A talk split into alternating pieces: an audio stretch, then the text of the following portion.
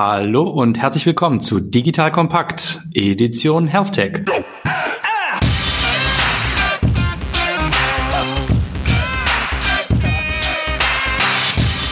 Mein Name ist Patrick Pfeffer und ich habe heute bei mir zu Gast Klaus Stöckemann, Managing Partner von Peppermint Venture Partners. Hallo Klaus. Hallo Patrick.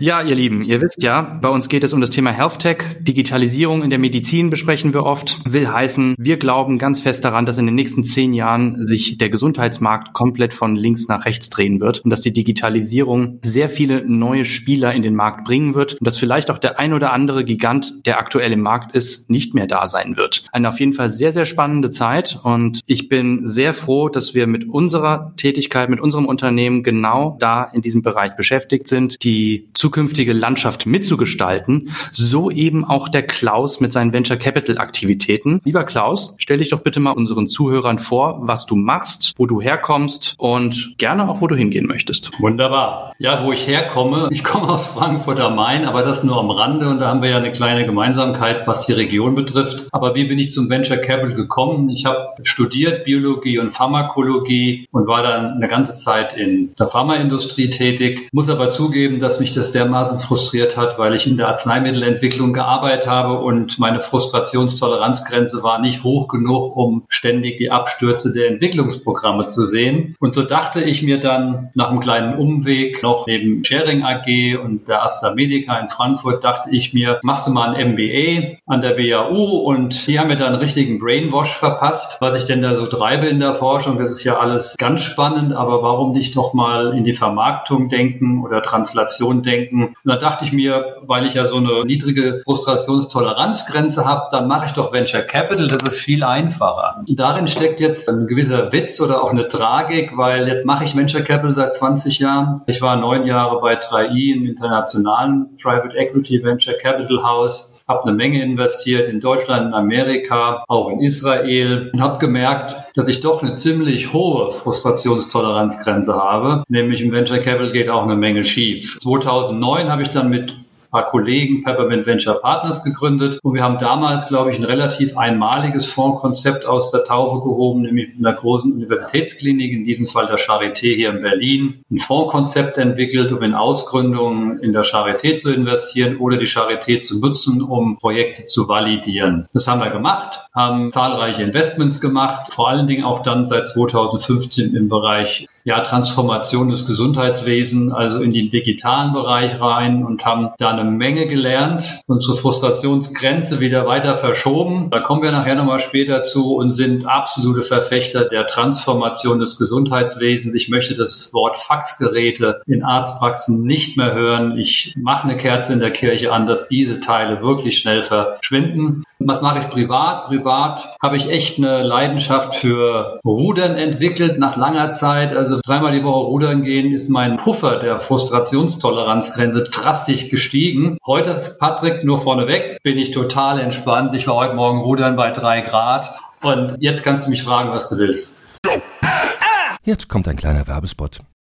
Aufgepasst! Bist du auf der Suche nach einem Profi, der für dich komplexe Geodaten sinnvoll integriert und sie auf interaktiven Karten visualisiert? Dann möchte ich dir unseren Partner Nucubator vorstellen. Das Ziel vom Nucubator-Team ist es, dich bei der Prozessdigitalisierung zu unterstützen und aus den ganzen täglich anfallenden Geodaten einen echten, nutzerfreundlichen Mehrwert zu schaffen. Dabei geht Nucubator ganz besonders auf deine Anforderungen ein, um die Software zu bauen, die deine USPs digital widerspiegelt und den NutzerInnen der Software den größtmöglichen Nutzen liefert. Und um um das für möglichst viele Betriebssysteme, Geräte und Anwendungsfälle umzusetzen, setzt das Nucubator-Team auf etablierte Webtechnologien, mit denen sie schnelle und effiziente Anwendungen für Desktop und mobile Geräte entwickeln. Geodatenvisualisierung ist für Unternehmen in vielen verschiedenen Branchen relevant, zum Beispiel auch in den Bereichen Tourismus, Logistik und im Außendienst. So wurde zum Beispiel bereits ein digitales Smart Farming Tool für die Agrarwirtschaft gebaut, mit dem Satellitenbilder, Wetterdaten und Standortdaten interaktiv verarbeitet werden. Nucubator baut dabei nicht nur Kartenlösungen, sondern entwickelt für dich maßgeschneiderte Webanwendungen und Apps.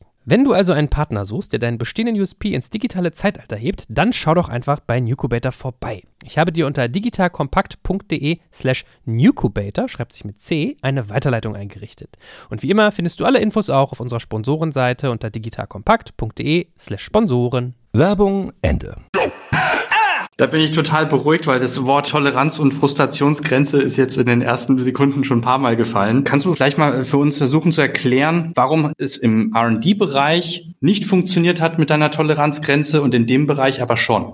Das ist eine Frage, die auch meine Frau mir hätte stellen können. Die Antwort, darauf, die, die, die Antwort darauf kann ich nicht wirklich geben. Ich glaube, in der Pharmaentwicklung für die Zuhörer, die wissen, wie das funktioniert, arbeitet man halt nicht unbedingt holistisch. Zumindest damals war das nicht so. Selbst wenn du in Tierexperimenten oder in In-vitro-Tests wirklich fest daran glaubst, dass dein Molekül an einem bestimmten Target, also einer Zielstelle für die Wirksamkeit eines Moleküls funktioniert, kannst du dann in der Klinik oder in der Vorklinik dein blaues Wunder erleben geben und die Statistik kennt auch jeder. Das war bestenfalls eins von zehn, aber eher eins von 100 oder eins von 1000 oder eins von 10.000 wirklich dann durchmarschiert bis auf den Markt. Das hat mich in der Tat sehr frustriert, vor allen Dingen, weil ich auch das selbst nicht steuern konnte. Ja, und das hat dann dazu geführt, dass ich gesagt, ich muss mal in meinem Leben noch was anderes machen und habe dann äh, bei 3i das Glück gehabt, relativ ins kalte Wasser geschmissen worden zu sein und habe mein erstes Investment 2000 gemacht, witzigerweise mit einem Kollegen von Peppermint. Das war die Firma Signion und die Signion ist jetzt gerade vor acht Wochen verkauft worden für 80 Millionen an eine schwedische gelistete Firma zu einem Zeitpunkt, wo die Firma ein Mittelständler geworden ist und äh, sie wurde ausgegründet aus dem Institut für Molekularbiologie in Dahlem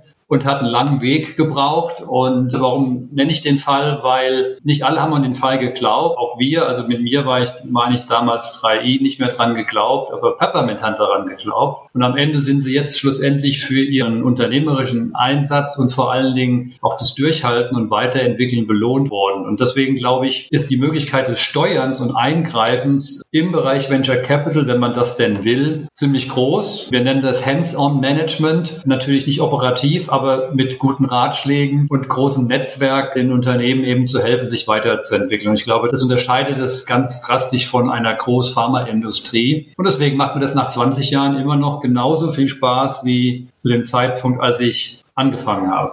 Jetzt sind wir im gleichen Netzwerk unterwegs und ich begleite sozusagen von der Seitenlinie Peppermint Venture Partner schon mehrere Jahre. Und nebst dem coolen Namen kann man sicherlich sagen, dass solche Partnerschaften wie mit der Charité oder auch dem Helmholtz Institut etwas Besonderes ist, was man jetzt nicht bei jedem VC in unserer Industrie sieht. Aber darüber hinaus, Klaus, was macht ein Peppermint anders als andere Healthcare VCs? Also ich würde mal sagen, wir machen von den Prozessen her auch nicht viel anders. Also wie äh, Deals gesucht, selektiert, processed werden, bis man dann ein Investment macht, das ist, glaube ich, überall ähnlich. Ich glaube, wir, wir legen halt sehr viel Wert drauf, bei einer Investitionsentscheidung die ganze Sache bis zum Ende zu denken. Das werden die anderen Kollegen natürlich auch sagen. Aber ich weiß nicht, ob die Schach spielen. Also in der Analogie zum Schachspiel versuchen wir natürlich bestimmte Dinge vorherzusagen oder in Szenarien zu denken und sind denn, wenn es um die Betreuung geht, schon sehr, sehr rührig. Ich will mal das Wort rührig ruhig benutzen hier in der deutschen Sprache, weil für uns, und das widerspricht vielleicht dem Venture-Modell, aufgeben gibt es bei uns halt nicht. Das heißt auch, wir haben bisher aus den zehn Investments, die wir gemacht haben, auch nur eins verloren. Ist das jetzt toll? Das mag jemand anders entscheiden, auch unsere Investoren. Aber die Firmen, die jetzt in unserem Portfolio sind, haben alle ihre Risiken überwunden, ihre technischen Risiken überwunden. In aller Regel waren das Frühphaseninvestments A-Runden. Und wie gesagt, die haben wir die ganze Strecke bis hin jetzt zu einer eher Wachstumssituation weiter begleitet. Das ist, sagen wir mal so, unsere Leidenschaft, mit Gründerteams zusammenzuarbeiten auf Augenhöhe. Natürlich muss man auch mal ein Team ergänzen, aber wir glaube ich, haben hier in dem Geschäft eins behalten, was man als Menschlichkeit bezeichnen könnte. Hier geht es natürlich um Geld verdienen. Unsere Investoren sind aber auch ganz spezielle Investoren, selbst unternehmerisch unterwegs. Da haben wir einen sehr, sehr großen Rückhalt und deswegen glaube ich, das zusammen macht vielleicht auch dann die Freude oder hoffentlich am Ende dann auch den absoluten Erfolg aus, warum sich das gelohnt hat. Jetzt kennen wir ja einen Case, den wir uns auch gemeinsam ansehen und auch gemeinsam bearbeiten, Klaus, wo man auch weiß, Da gibt es ein Unternehmen schon wirklich mehrere Jahre am Markt und gewisse Themen haben dann vielleicht hierzulande oder auch in Europa ein bisschen gedauert, bis man damit Fuß fassen konnte. Und jetzt kommen so Themen wie Diga um die Ecke und auf einmal gehen dann Themen wieder ab und äh, kriegen eine neue Dynamik. Kann man da mit guten Gewissens sagen, dass ihr wirklich ein Partner für einen Marathon seid und nicht sozusagen für die Sprints? Wenn du in, in, einem Bild sprechen möchtest, dann würde ich das so sagen. In meiner Rudersprache würde ich sagen, Langstreckenregatta. Das ist so. Es ist natürlich aus VC Economics Gesichtspunkten natürlich sicherlich eine Frage, ob man nicht auch vielleicht früher aufgibt, ja, weil man sagt, ich habe zehn Pferde im Stall, ich wette auf zwei und die anderen sind mir egal ist nicht das richtige Wort, aber ich setze meine Zeit hauptsächlich auf zwei. Wir sind ja jetzt Selbstunternehmer. Ich war bei 3i auch Partner, aber nur noch Angestellter. Hier bin ich nicht mehr Angestellter mit meinen Kollegen Joachim Rauter und Ingeborg Neumann. Das ist unsere Firma.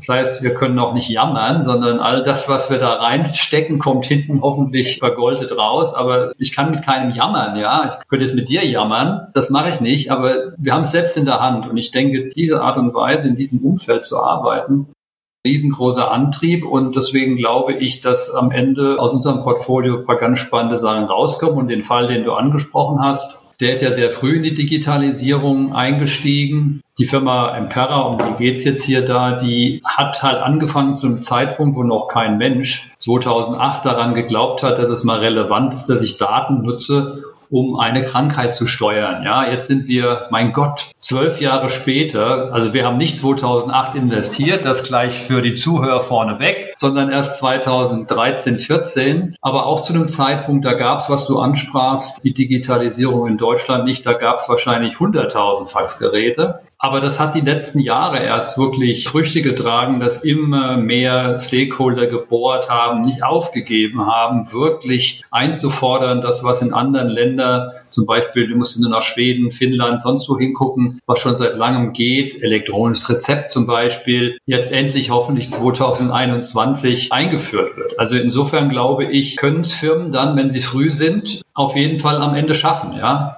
Womit beschäftigt sich Peppermint aktuell? Also fondseitig ist da was Neues im Köcher und wenn ja, so thematische Ausrichtung. Worauf schaut ihr Stand heute und worauf wollt ihr in den nächsten Jahren besonders schauen?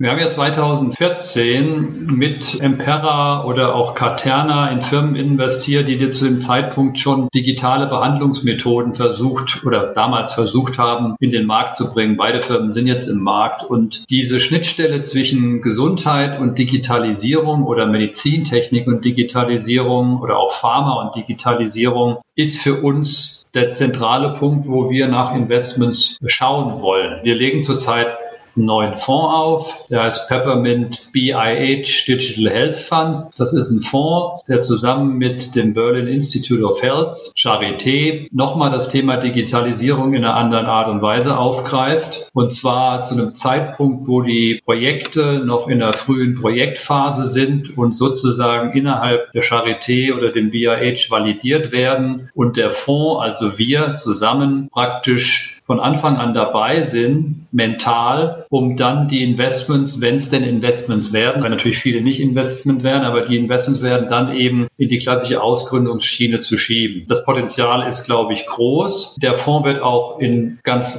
normale Startups investieren und wir werden dann Startups unter unsere Fittiche nehmen und dann zusammen mit den Kollegen an der Charité validieren. Ziel ist immer, am Ende validierte Projekte zu haben, weil am Ende, wie du weißt, nur diese werden auch im Rahmen des digitalen Versorgungsgesetzes oder wie jetzt alle vielleicht schon gehört haben, als sogenannte digitale Gesundheitsanwendung DIGA in eine Erstattungssituation kommen. Und unser Dealflow ist voller Digital Health Startups aus der ganzen Welt. Und wenn ich den Validierungsgrad auf 100% Kohorte Digital Health nehme und sage, wie viel davon sind validiert, dann ist die Zahl kleiner als 10% Das heißt, wir möchten mit dem neuen Fonds Geld verdienen, das ist klar, aber wir wollen vor allen Dingen validierte Digital Health Fälle finden, mithelfen zu bauen, zu kreieren und dann am Ende erfolgreiche Investments zu machen.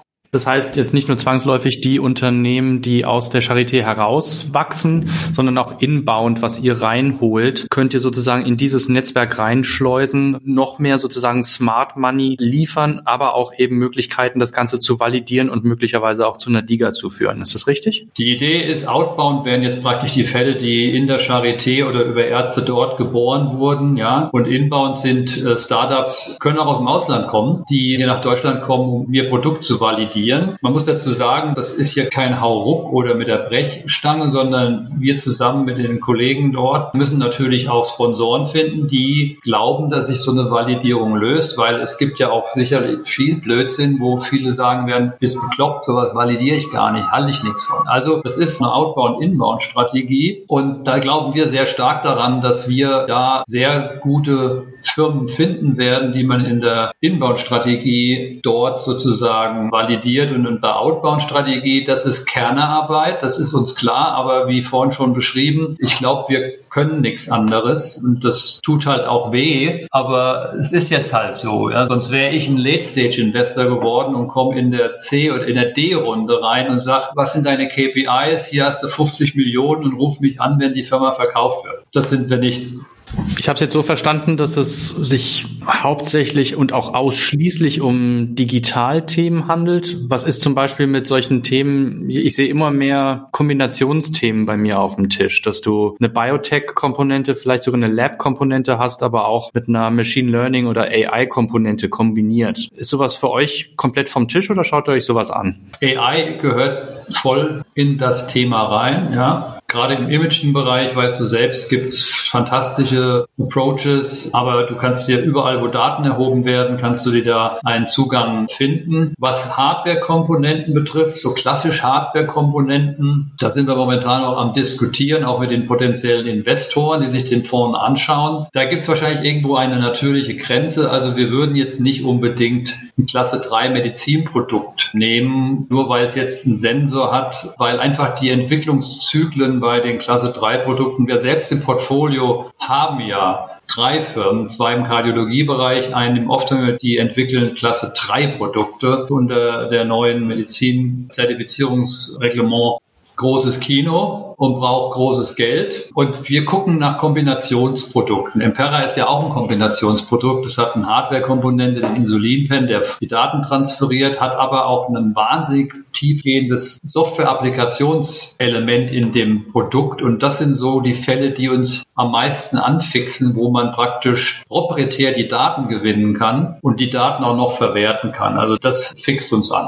Was macht denn dir inhaltlich am meisten Spaß? Also um jetzt mal so ein bisschen das ganze Feld abzustecken, vielleicht auch sogar regional auf dem Globus gesehen, dann stehen die Europäer ja meistens für evolutionäre Themen, dass es sozusagen Schritt für Schritt weitergeht. Wohingegen, wenn du nach China oder in die USA schaust, da sich doch der ein oder andere mehr aus dem Fenster lehnt und auch so Leapfrog-Themen vorantreiben möchte und versuchen möchte zu finanzieren. Wie ist denn das jetzt aus deiner Perspektive? Was macht dir Spaß? Was möchte Peppermint in den nächsten Jahren hier finanzieren? Geht es sozusagen um die nächsten Schritte, beispielsweise Optimierung und Effizienz und Prozessthemen in der Digitalisierung? Oder ist man da in Anführungszeichen etwas mutiger und kommt sozusagen mit einem ganz weiten Wurf und versucht dann von hinten das Feld aufzurollen? Hm.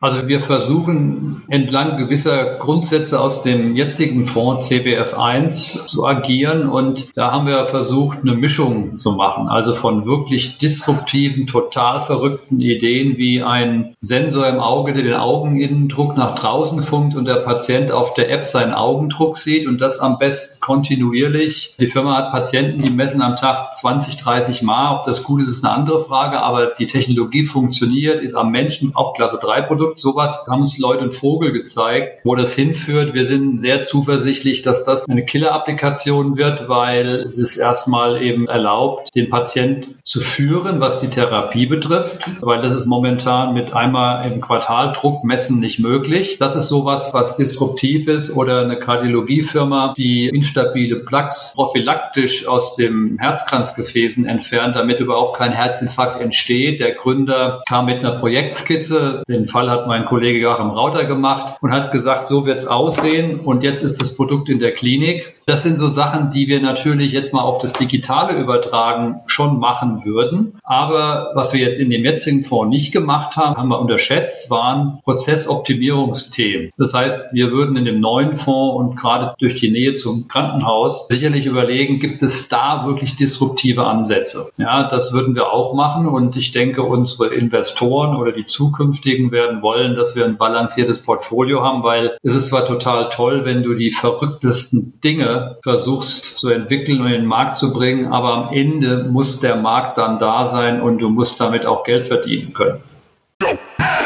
Jetzt kommt ein kleiner Werbespot.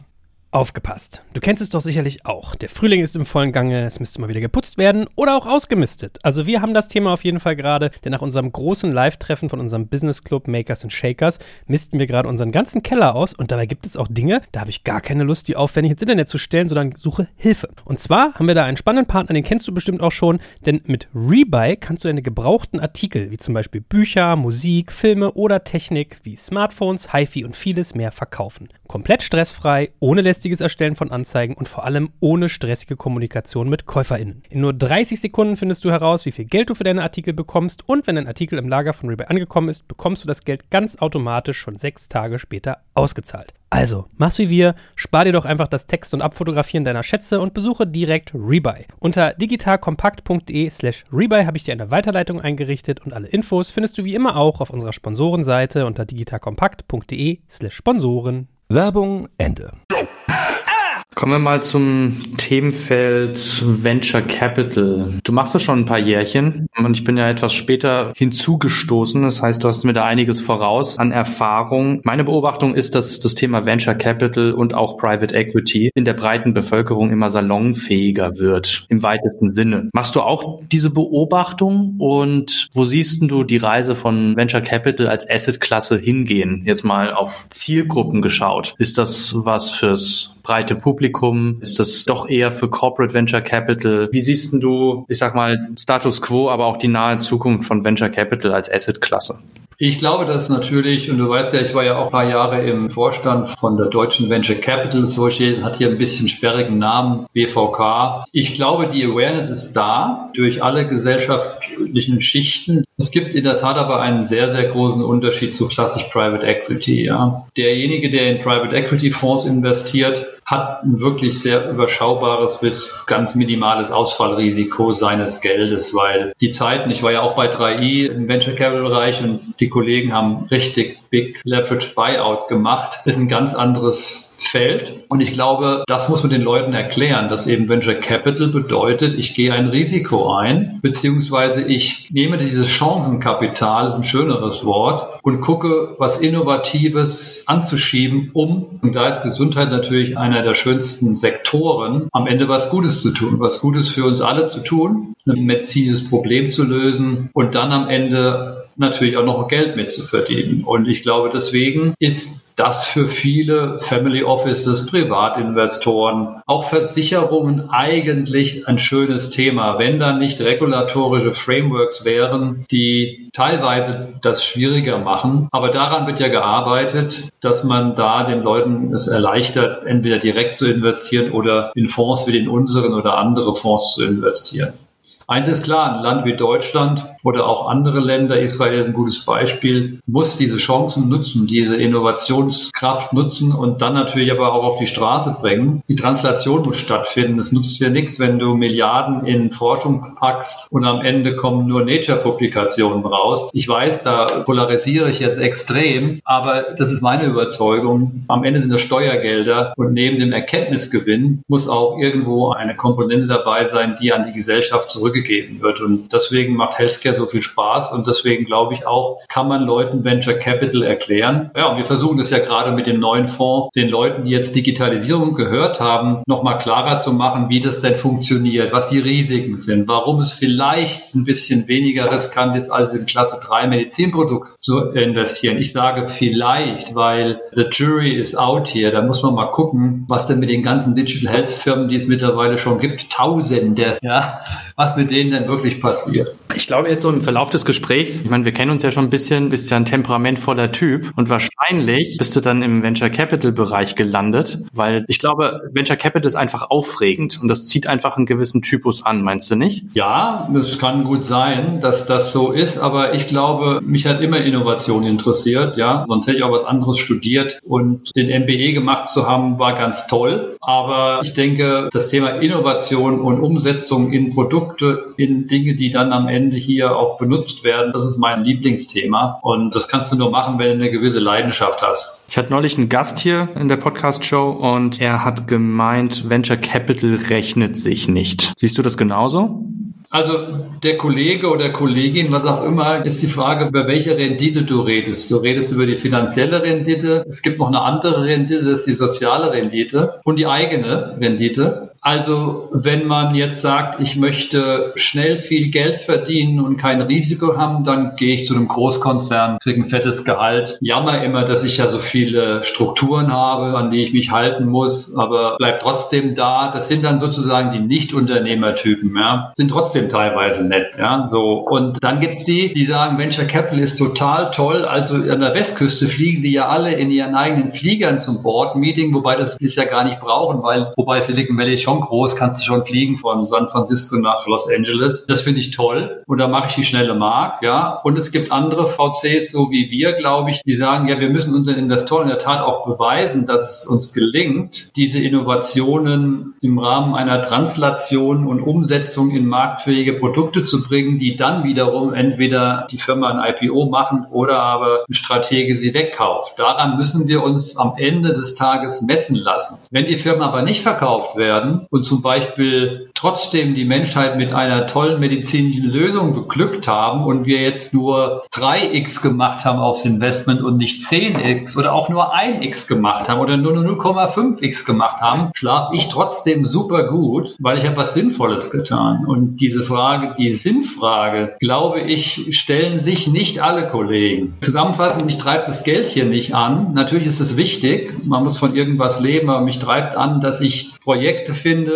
Probleme löse, das kennen wir beide ja auch schon, Probleme lösen und dann am Ende durchs Ziel zu fahren, das feuert mich an und am Ende, wenn wir daran arbeiten, dann kommt das Geld von alleine. Lass mal gegen Ende unseres Gesprächs mal kurz über die Regionen der Welt sprechen. Du weißt, dass du jetzt gerade mit einem überzeugten Europäer sprichst und ich habe für mich ja folgendes Bild gemalt, nämlich dass die Menschheit erst am Beginn der Digitalisierung steht und äh, die erste Phase der Digitalisierung, die haben wir mal schön an die Americas abgegeben oder verloren oder wie du das immer bezeichnen möchtest. Und da geht es um Themen wie beispielsweise mobile Betriebssysteme. Phase zwei der Digitalisierung sind wir gerade als Europäer gesprochen dabei, jetzt an die Chinesen abzugeben, denn so etwas wie eine KI-Strategie auf europäischer Ebene, das ist mal irgendwie vor anderthalb Jahren angedacht worden, aber mit Sicherheit nicht vorangetrieben worden. Das heißt, ich kann mir dort nicht vorstellen, dass man dort so schnell aufholen wird. Aber man muss ja für irgendetwas im Leben stehen und am Ende des Lifespans auch sich sagen können, ich habe für irgendwas Gutes auch gekämpft. Und ich würde sagen, dass ich das nicht nur für das Thema Life Sciences und Healthcare tue, sondern auch für den Standort Europa. Und ich räume denen auch noch Chancen ein, insbesondere für Life Sciences und Healthcare, dass man die Zukunft der Medizin hier gestalten wird. Nicht nur wegen der Life Sciences und Healthcare Heritage von vielen großen Unternehmen hier, sondern auch, weil man einfach jetzt mit europäischen Initiativen wirklich verstärkt auf digitale und innovative Geschäftsmodelle schaut und versucht, die wirklich mit strukturierten Programmen from Idea to IPO zu fördern.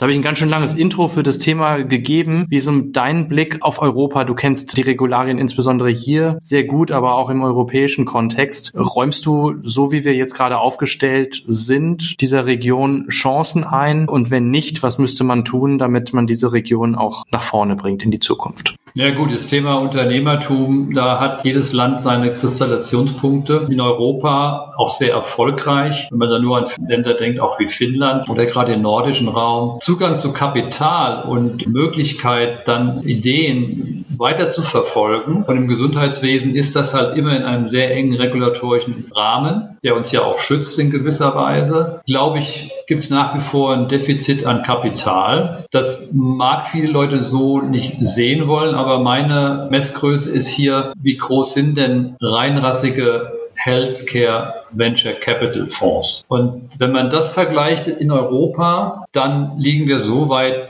zurück gegenüber USA, dass das faktisch nicht aufzuholen ist. So, wenn man das jetzt sagt, okay, das ist so, was mache ich denn dann sonst? Ja, das ist wie immer im Leben. Ich muss halt schlauer sein und das ist auch nicht so ganz einfach, weil die Kollegen an der Westküste oder überhaupt in den USA, die sind schon ziemlich schlau. Die sind mal ziemlich arrogant, weil sie natürlich behaupten, sie erfinden alles, obwohl es das schon längst gibt in Europa. Aber damit muss man leben und umgehen können. Aber ich glaube, mit dem Zugang zu Kapital für Venture Capital, reife Firmen oder für Startups, und das wird ja auf der EU-Ebene auch hinlänglich gemacht. Ihr seid ja auch bei dem IIT Health-Thema involviert. Europaweit die Stakeholder zu verbinden, glaube ich, gibt es genügend Potenziale. Aber das scheitert dann immer noch daran, dass es sehr viel öffentliches Geld geben mag, aber die private Komponente fehlt. Und deswegen weißt du ja auch, kennst du die Initiative in Deutschland über den Zukunftsfonds, den haben wir damals, als ich auch noch im BVK-Vorstand war, angeschoben, haben die Kollegen jetzt weiter vorangebracht. Einfach zu sagen, hört zu, alle, die jetzt Geldanlagen suchen, sollen verdammt nochmal in Venture Capital investieren und die Versicherungen verdammt nochmal auch. Ja? Ich glaube, das ist der richtige Ansatz, wie man das dann in der Demokratie hinbekommt, dass die das dann auch freiwillig tun oder vielleicht mit irgendwelchen Steuersparnismodellen, ist eine andere Frage. Aber ich glaube, es bedarf einen Kraftakt, dass man hier größere Fonds hat. Unser Fonds soll 100 Millionen werden. Das klingt jetzt viel, ist vielleicht auch für das, was wir machen wollen, ganz gut. Aber sobald du Biotech machst, sobald du eine nächste Biontech oder eine CuraVec machen willst und die Kollegen sind da zu bewundern, dahinter stecken aber auch Unternehmer und vielleicht ist das der Grund, warum es auch geklappt hat, by the way, weil ich unternehmerisch immer wieder Geld da rein tue. Aber mal um andere Fälle zu betrachten, du brauchst dann irgendwann mal richtig viel Geld und alles, was du in Europa tust, damit es gelingt, große Fonds zu bauen, halbe Milliarde wegen mir, das würde uns weiterhelfen. Und deswegen glaube ich, da das eine Weile dauern wird, muss man Alternative finden. Und ich weiß nicht, ob du das mal gesagt hast, aber ich habe das schon öfters gehört. Die Demokratisierung von Venture Capital wäre ein Weg, dass man einfach versucht, dass die Firmen Zugang zu diesem Geld bekommen über andere Wege als über klassische Venture-Fonds. Weil ich bin ja auch jemand oder andere Kollegen, die dann auf der Straße sind und erstmal die Fonds einsammeln müssen, geldmäßig einsammeln müssen, um sie dann in interessante Fälle zu investieren investieren. Das kostet immer Zeit. Es gibt natürlich einige Fonds, vielleicht eine Handvoll, die schon seit 20 Jahren im Markt sind, gute Returns liefern, die relativ einfach Geld sammeln, aber die investieren nicht in die Fälle, die wir diskutiert haben. Die investieren dann in einer ganz späten Runde. Und um dieses Ökosystem zu entwickeln und genug Geld am Anfang zu haben, damit es schneller geht, damit ich konkurrieren kann mit Israel und mit USA, dazu brauche ich einfach viel, viel, viel mehr Geld. Und das heißt, wenn du jetzt heute deinen Fonds mal wirklich US-Style Think Big konzipieren würdest, nur mal angenommen, für Dealflow-seitig würde das alles passen und du sagst, du machst den jetzt 500 Mios groß oder 750 Mios groß, würde das Stand heute überhaupt funktionieren? Also du könntest heute wahrscheinlich keine 750 Millionen raisen hier in Europa. Als ich bei 3i war, war die Welt einfacher. Wir hatten diese Beträge für weltweit Healthcare Venture Capital, ist aber ein anderes Modell. Als börsennotierte Firma musst du deinen Gesellschaftern, Shareholdern sagen, warum du das das machst und wenn du es gut machst, wird keiner eine Frage stellen. Ja? Einen privaten Fonds der Größe zu raisen, der nur Healthcare macht und das auch europaweit, gibt es, aber die Summen werden noch nicht erreicht. Es gibt so Ausnahmen wie Life Science Partners, die große Fonds raisen, Forbion. Das hat aber auch eine natürliche Schwelle. Du brauchst auch Personal, du brauchst auch die Leute, die das managen. Du brauchst nicht nur die Partner, du brauchst auch wirklich den Dealflow machen, die das Portfolio betreuen. Und das ist ein Defizit in der gesamten Industrie in den USA, ist halt viel, viel weiter entwickelt. Und deswegen glaube ich, wird es schwer sein, es ist nicht unmöglich, es wird einfach nur länger, länger dauern. Aber eins ist auch wahr, Europa braucht halt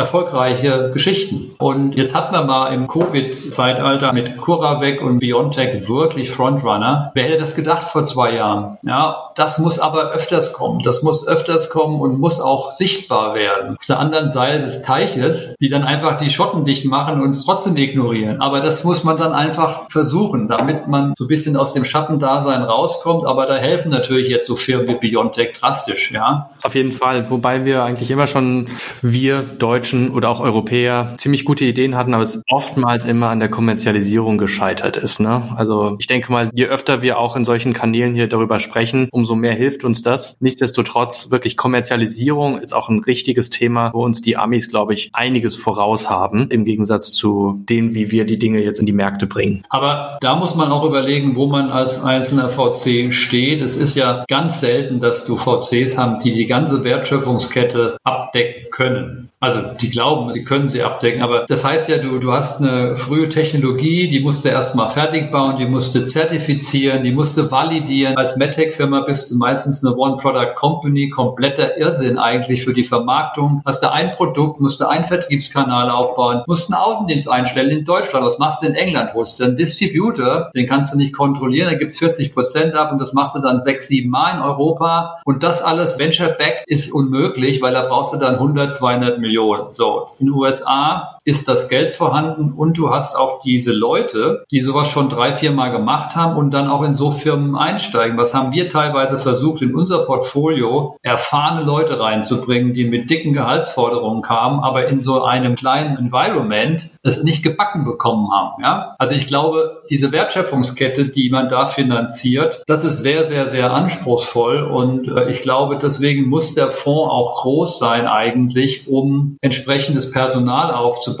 die dann eben diese einzelnen Segmente wirklich bespielen können. Ja? Bei 3i zum Beispiel haben wir teilweise Deals übergeben an einen anderen Partner, der einfach ein Sales Freak war. Kein Venture Capital Fonds normalerweise macht sowas. Ja? Einfach, dass man sagt, die Firmen, die reifen, die wachsen und dann übergebe ich das an jemanden, der mehr Erfahrung hat. Nee, nee, das ist immer dein Deal und du treibst ihn voran. Also ich glaube, da kann Europa noch was lernen. Es ist nicht hoffnungslos. Ich bin da total optimistisch. Und die Regierungen aller Länder haben echt viel versucht, aber es liegt jetzt an uns, den privaten Sektor zu knacken, dass die Leute uns, euch, anderen das Geld anvertrauen, in wirklich bahnbrechende, spannende Innovationen zu investieren. In meinem Fall in Healthcare, in Fällen von Kollegen, ICT gibt es spannende Themen, Fintech, alles bekannt. Aber das kann schon in Deutschland stattfinden. Aber es ist in der Tat so, dass wir weiteres privates Geld brauchen.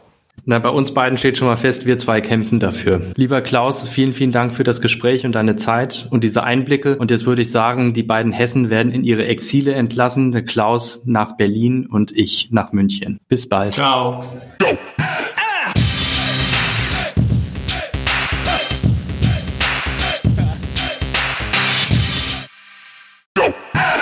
Jetzt kommt ein kleiner Werbespot. Aufgepasst! Heute gibt's Werbung in eigener Sache. Wir wollen dich nämlich besser kennenlernen, weil viele hören Woche für Woche unseren Podcast und dabei wissen wir gar nicht immer, wer genau diese Leute sind. Und natürlich wollen wir ja aber wissen, wer du bist, um unseren Inhalt auch an deinen Interessen ausrichten zu können. Und um das zu ändern, habe ich eine Umfrage vorbereitet. Dort kannst du uns erzählen, wer du bist und wofür du dich interessierst. Und was du davon hast, naja, ich meine, je besser wir dich kennen, desto besser können wir unseren Podcast an deine Bedürfnisse anpassen. Und dann spreche ich auch keine Werbung mehr für Penispuppen und Online-Casinos ein, wo dich möglich ganz andere Dinge interessieren. Nein, kleiner Spaß und trotzdem, du tauschst fünf bis zehn Minuten deiner Zeit gegen viele Stunden noch bessere Unterhaltung und Tiefenwissen in der Digitalwirtschaft. Klingt für mich nach einer Win-Win-Situation und geh doch also daher mal auf die Seite digitalkompakt.de slash Umfrage. Fülle diese nach bestem Wissen und Gewissen aus und freue dich in Zukunft auf noch besseren Content auf Digital Kompakt. Ende der Werbung.